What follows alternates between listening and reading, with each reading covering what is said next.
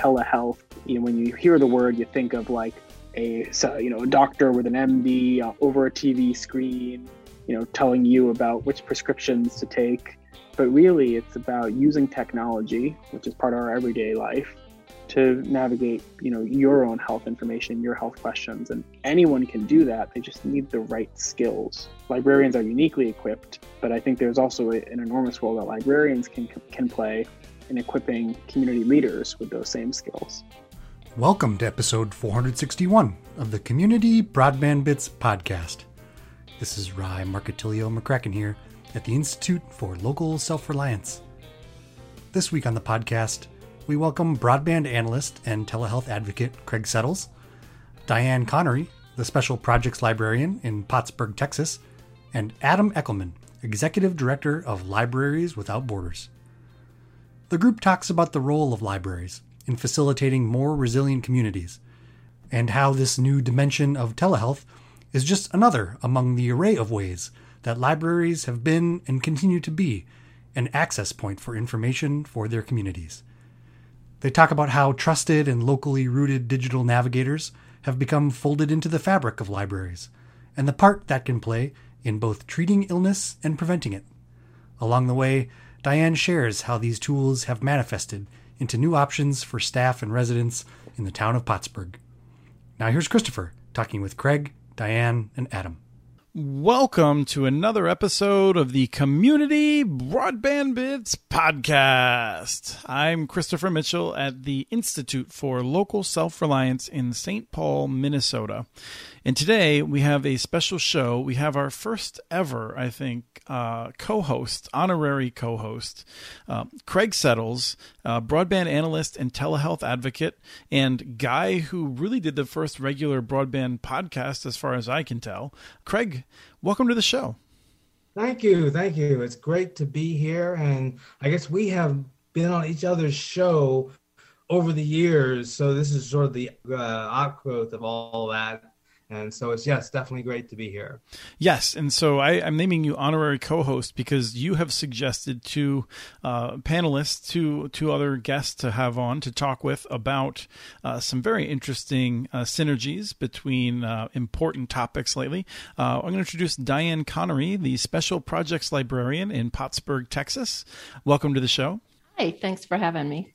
And we're also going to bring on Adam Echelman, the executive director at Libraries Without Borders. Welcome. Hey, Chris. Thanks again for having me, too. Great to be here with you, Dianne and Craig. Yes, I'm excited. And, and it's funny because um, I feel like years ago we were asking um, what is the role of the library in the digital age and I, I, don't know maybe now after this show people will be thinking what isn't the role of the library in the digital age I'm on a lot of calls weekly that discuss that. And even among libraries, um, there's a lot of, of conversation. So, uh, yes, I, I'm happy to talk about it in, in particular rural libraries as often as I'm invited. Excellent. So, so Craig, you called me up and or, or emailed me, which is the same thing, and and you were talking about the role of the libraries and moving into telehealth. You've been working on telehealth for a while. Uh, why does it make sense to think about libraries with regard to telehealth? When you look at the um, the things that the movements that that the libraries have been involved with, right? We look at um, well broadband itself and how that has become like the main one of the main roles of libraries. But if you look at um, you know the trend when we went, when we went through the transition to digital TV, libraries were on the front on the forefront of helping their patrons understand and to walk through that process. When we had the um, uh, Obamacare and that was passed, all of a sudden there were lots of people who had lots of questions. And so navigators became an, a, a part of the library culture where they provided services and, and people to help patrons navigate the different aspects of the uh, Affordable Care Act. So if you look at that roles or the series of roles that they've had, the the uh, telehealth in the library, um, it's very valid uh, a role because um, the people who don't have uh, broadband that the libraries have served in both the rural areas and the urban areas, uh, the, the, the seniors and so forth, are often the people who suffer from um, healthcare uh, shortcomings. So they're already aligned with the people needing telehealth the most. So I would say, and and and and Dianne and Adam can talk from their respective uh, positions. You know, Dianne in the uh, rural area, and a lot of um, Adam's uh, projects are in urban areas.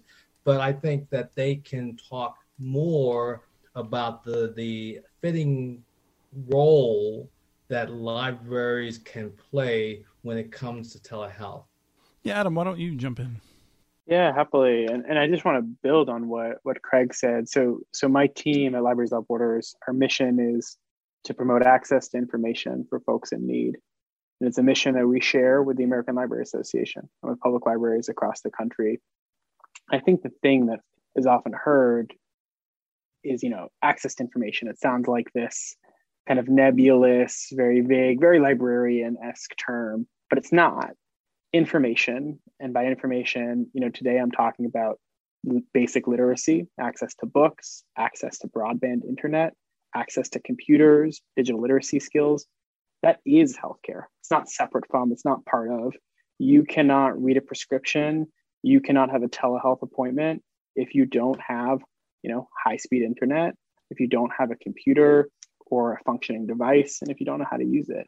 And so, you know, my team, Libraries Without Borders, and our partners, which are public library systems across the country, we started doing health literacy and health education work not as a afterthought, but just kind of naturally and organically. And I think that's often how public libraries end up doing so much. It's not because libraries are wearing so many hats it's because by definition a library is a it's an information hub. It's a resource. You know craig mentioned the affordable care act. You know for decades libraries have been the access point for information whether that's information about you know whether it's a community gathering space in the 1980s around hiv aids whether it's a gathering space, you know, for folks who are dealing with mental health issues, um, and they just need a quiet, safe place where they can feel respected. I mean, I think as we as a country are like focusing in on COVID 19, we also have to zoom out and look really broadly at health in all the ways that libraries have always been handling health issues. Right. So to, to sum that up, it's uh, it's nothing new. It's something that the libraries have always done, and there's this new dimension part of it now that that may make it a little bit more interesting in, in some regards. Absolutely. I like to um, have Dianne explain their project and some of the hurdles they overcame to uh, to make this all happen.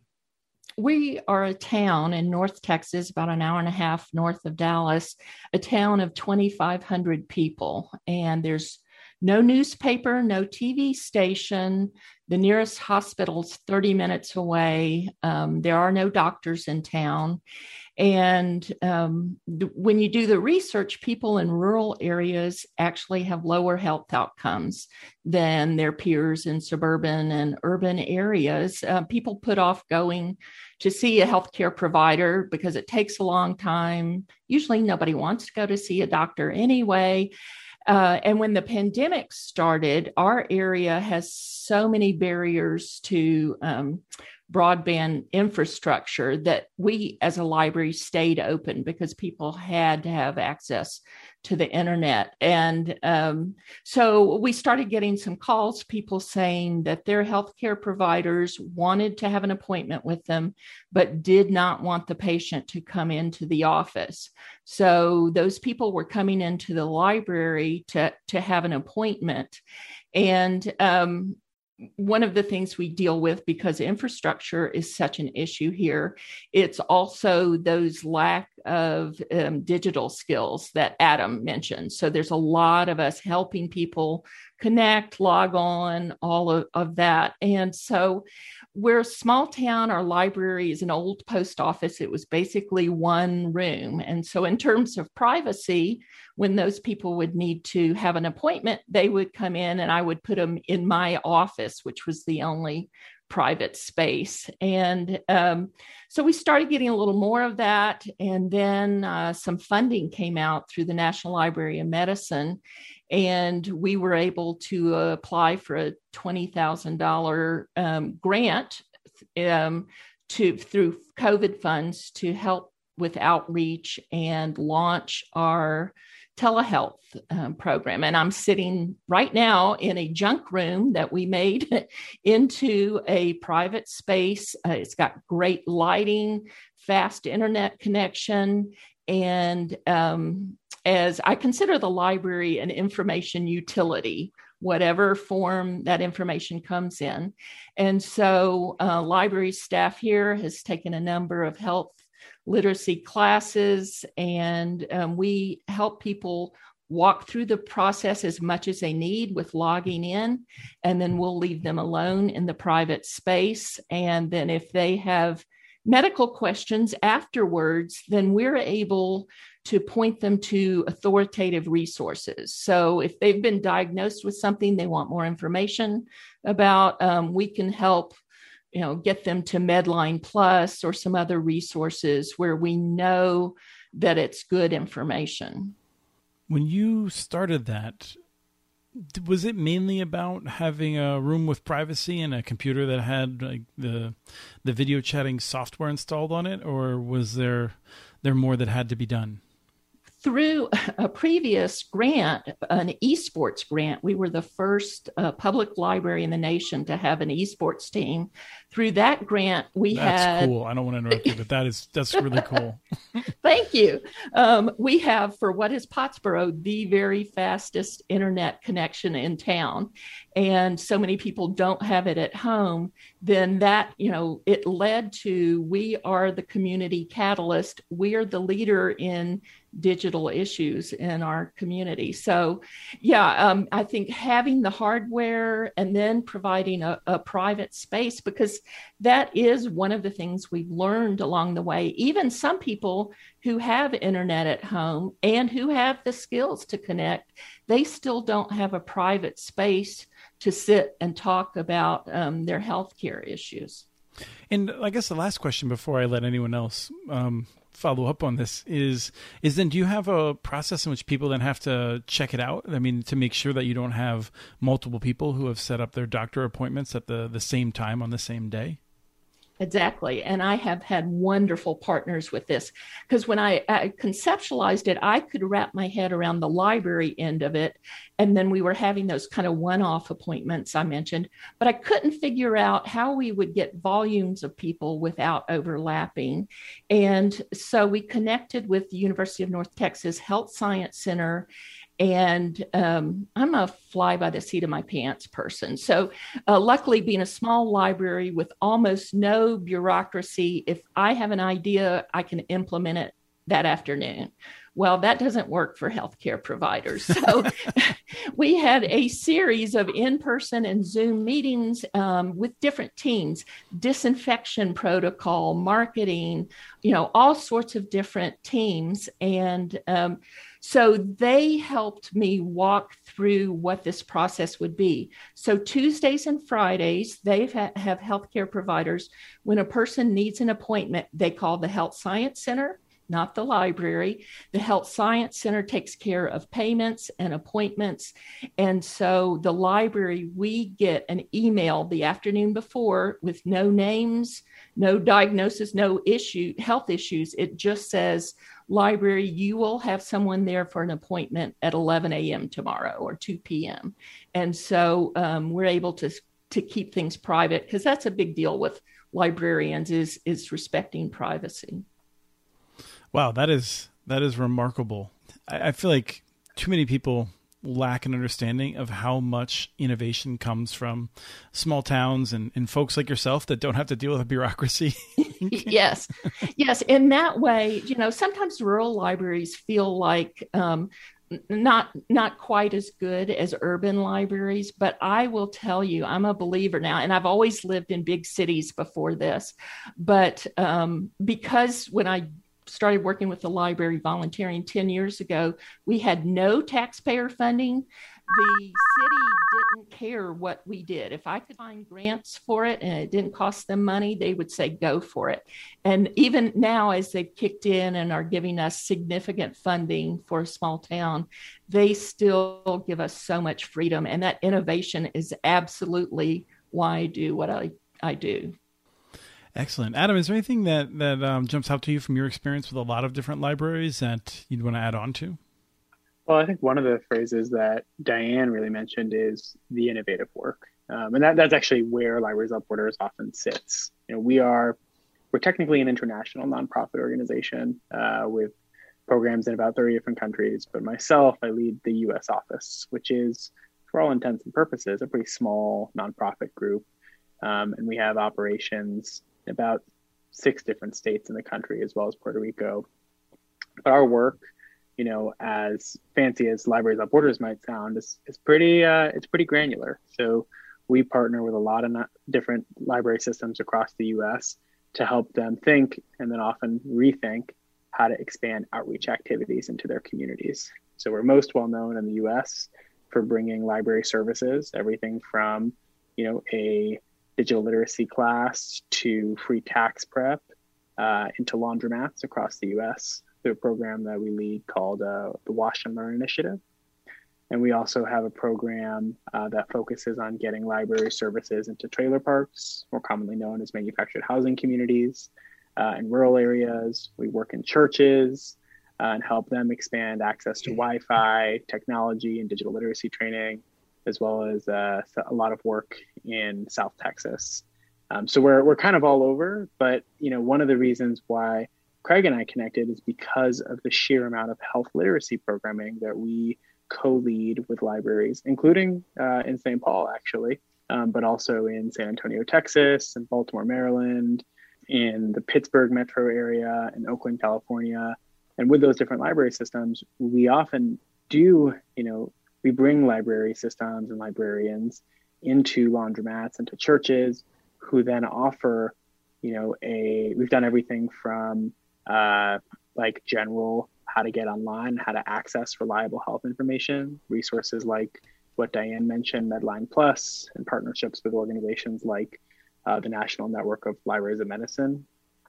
We've also done, uh, you know, pretty direct service uh, partnerships. So together with a public library that maybe was offering a different workshop at a laundromat, we've noticed there's a really big need for um, direct testing. So we've then convened different local health organizations who will show up at the laundromat once or twice a week to do free testing. We've done HIV and STI testing. Um, we've done blood pressure and like general vitals and just educating folks about that. We've also done uh, workshops around dental health, and we've also done workshops with uh, the local WIC, so, you know, every every city has been really different because our approach has to change. You know, in, in the Pittsburgh metro area, the WIC um, has a really great partnership with uh, the local library. And so when the library started doing story time, they reached out to the local WIC office and said, hey, would you mind supplementing? We've got a lot of young parents and children here. Do you think you'd be interested in stopping by and talking with parents and caregivers uh, about you know different WIC benefits. Same thing in Minnesota. You know, we started off doing a lot of multicultural and multilingual um, story time and digital literacy programming. And uh, we were reaching a population that a local clinic, Clinic 555, was interested in targeting as well. And we said, hey, you know, we're already working in this space. Do you guys want to stop by and offer some additional um, HIV and STI testing? And so you know, I think similar to what Dianne was mentioning, we often the health literacy component, while it, it, it's often very innovative. It's also always very organic. It's just kind of figuring out what people are looking for, where people are, what people are interested in, and then seeing how we can get the resources to the people where they are. Yeah, I think that um, what really will help folks wrap their brain around the idea of telehealth in the library is to understand what is telehealth, right? And so we, uh, especially during COVID, uh, people identified telehealth as your video consult with your doctor. But in reality, telehealth is using the internet or intranets to connect patients with doctors but also I, I define in the three areas, right? There's uh, real-time telehealth, and that's the uh, the idea of you know I pick up the phone or I pick up my uh, mouse and I dial to the my doctor and I interact and with them on in real time, right? There's also for uh, stored and store and forward where if you look at the the the barbershop idea um, that I've been talking about, the barber takes the customer's blood pressure and they store that using uh, telehealth software and then they basically send all the data uh, with the contact info for the customers to a healthcare provider right and so that's stored and, and forward. And there's a lot of telehealth applications that rely on that, right? So it's not real time. The third part of um, telehealth that people really don't realize, it's what I call passive uh, telehealth. Right? I go to the library after I've gotten a diagnosis from my doctor and I have diabetes. So I can go to um, someone like Dianne right? And say, what do you have? What information do you have that can help me deal with the, this, right? Uh, I look at uh, Adam's program. I, in fact, the, the very first thing that attracted me to the this whole concept of uh, moving libraries into laundromats was a uh, video that uh, Adam's group has created in uh, St. Paul that has kids uh, using interactive content and games to help them understand health concepts, right?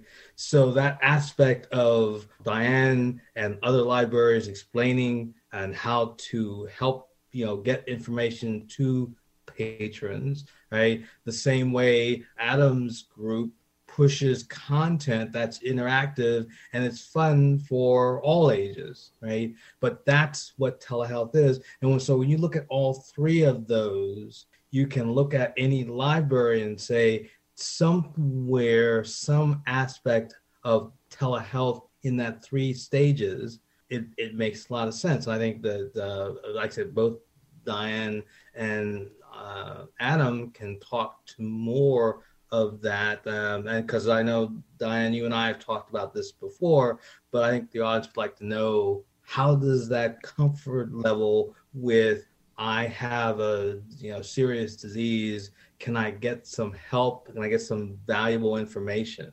I was I was curious about that regarding whether librarians are already so well versed in providing healthcare related information that that they can just do this off the bat or if they need any kind of additional resources or training I would say yes, additional training is necessary for for most librarians, especially rural libraries, but it is readily available. I'm working right now with a professor, School of Information professor at Texas Women's University, and we're surveying the all the libraries in Texas what they would need to feel comfortable, what kind of training they do need to um, be able to do this and promote it.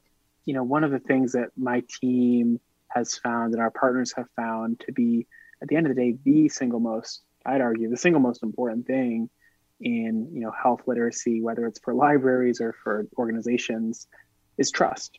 Health is ultimately a private issue, And we haven't been particularly successful one where parachuting into a community to say, you know, here's technology and here's all this health information that you should know because this person or you know this website told us it was important. The best way to start off in our experience has been to figure out first and foremost what is the trusted institution? Who are the trusted leaders in this community? And how can we leverage them and equip them with the information and the resources to be strong advocates? And I think, you know, to your credit, Dianne, and your community, it is the library. And so you guys have said, all right, we're trusted. How can we position ourselves to meet the need right now for telehealth? In a lot of communities where Libraries Without Borders works, whether it's you know in St. Paul or our programs in Detroit or in Baltimore and San Juan, Puerto Rico, the library is often a very trusted institution, but we're also working in big cities where there's a large swath of the population that isn't frequently going to the library, maybe because they don't have the uh, transportation to get there, maybe because they're working a couple jobs and they just don't have the time to stop by the library when it's open. Or lately because the library you know has had to be physically closed um, and because of the you know stay at home orders. And so in those cases we have to be really really thoughtful about who are the other trusted partners. Is it your aunt? Is it your local business owner? Is it your school teacher? Is it you know your friend that you catch up with at the local laundromat once a week and then how can we equip them with the tools to be an advocate? You know often i'm thinking about librarianship in, a really broader sense about who are the the reference specialists in your community and how do we make sure that they have the right information? It, it gets back to what craig said as well you know that telehealth you know when you hear the word you think of like a so, you know a doctor with an md uh, over a tv screen you know telling you about which prescriptions to take but really it's about using technology which is part of our everyday life to navigate your you know your own health information your health questions. And anyone can do that. They just need the right skills. Librarians are uniquely equipped but i think there's also a, an enormous role that librarians can can play in equipping community leaders with those same skills. Now we only have a, a few minutes left so craig what are the what are the final points we want to make sure we get out of this well i think the big thing right now is uh, money. There, there seems to be a lot of money in from a lot of sources, the human health, health and human services, uh, E-rate, and so forth. How do we take advantage of that? And maybe that's the part where you can, you know, because obviously, Chris, you and I have been dealing with this for a while, but you know, let's talk more about that. I can jump in there because that this is a, an issue I'm working with this morning. Um, small library, basically a one person operation here. And so when I'm getting all these emails talking about billions of dollars at stake, and um, it's a lot for one person to process, it's a lot for multiple people. And so partnerships, I think, are really helping me feel more comfortable.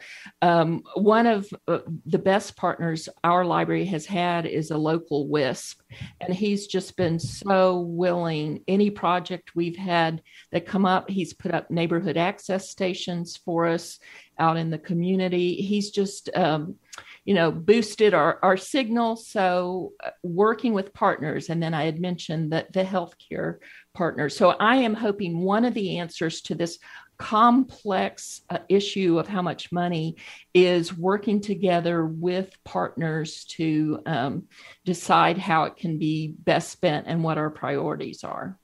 I would just add too that digital literacy is just you know the I feel like it's the talking point that I have to reinforce again and again because you know I see and I'm excited about the increasing investments in broadband and I I'm thrilled but at the same time, we have to make sure that folks have the support to be able to effectively use broadband to access health information or just to go online in general. Um, and I hope that lawmakers are hearing that again and again because while you know I think digital literacy and training and education isn't always the sexiest thing, it, it's just as important as internet uh, infrastructure and as device access. Craig, any final points? The digital navigators, um, that I think has been an under publicized uh, but vital role of libraries. How do we even better take advantage of digital navigators, you know, from the library perspective of Dianne and, and, and Adam? We're working on that now because the idea of telehealth has so many possible directions to go. So, I live in an area that's considered a certified retirement community. A lot of older people here who do not have um, the tech savvy to deal with a lot of the things more and more each day that they need to. So um, I do think digital navigators at the library to help people negotiate all of that is is the area we're moving. We've started an aging in place um, series of community conversations, and like we just did one on how to make your house a smart home, and so um, I think there's a lot of room out there that we can grow this whole living your better life, living where you want to live um, and libraries, I think, are a great partner in that effort.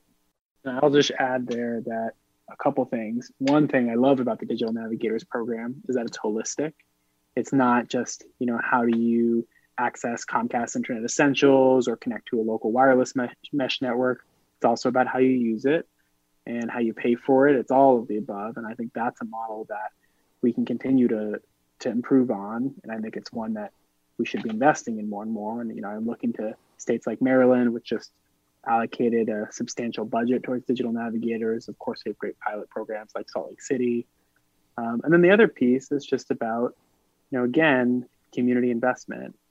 This is not the first time that we've seen, you know, smart uh, models come together. I'm thinking about the digital stewards model uh, in Detroit and the role that residents themselves can play in not only sustaining but also explaining internet to other residents. And i think as we're thinking about digital navigators like you know of course we want to have a we want to have certified programs we want certified professionals but also you know there should be a world in which anyone and everyone can be a digital navigator for their aunt for their brother um, and that program can really be democratized. So it's not just folks in some ivory tower who are explaining the internet, explaining digital literacy and how to access health content, but that everybody is equipped with those same skills. Yes, I, I, do think digital navigators is something that a lot of people can offer in, in terms of peer to peer support. But the first place to definitely look at it is your your local libraries, and it's exciting because uh, it's a natural place to continue on in that mission and I'm excited to learn about uh, what is being innovated in these rural areas in terms of making sure that we're using these wonderful assets, the wonderful people who work there, uh, to solve uh, the the modern problems that we have, uh, and hopefully um, help us to to learn how to better solve them for everyone moving forward. Um, so. I want to I want to thank you, uh, Adam and and Dianne. Thank you for both coming on here today. Thanks, Thanks for having Chris. me. Thanks, Craig. And Craig, thanks for thanks for suggesting this. Thanks for making it happen. No problem. Thank you very much too, uh, Chris. It has been good to to talk about um, you know libraries. I think that's going to be a big factor in um, telehealth being established in the U.S. So I'm ready. That was Christopher talking with Craig Settles, Dianne Connery, and Adam Echelman. We have transcripts for this and other podcasts available at muninetworks.org slash broadbandbits. Email us at podcast at muninetworks.org with your ideas for the show. Follow Chris on Twitter. His handle's at CommunityNets. Follow muninetworks.org stories on Twitter. The handle's at muninetworks. Subscribe to this and other podcasts from ILSR, including Building Local Power, Local Energy Rules, and the Composting for Community podcast. You can access them anywhere you get your podcasts. You can catch the latest important research from all of our initiatives if you subscribe to our monthly newsletter at ilsr.org. While you're there, please take a moment to donate. Your support in any amount keeps us going. Thank you to Arne Huseby for the song Warm Duck Shuffle, licensed through Creative Commons. This was episode 461 of the Community Broadband Bits podcast. Thanks for listening.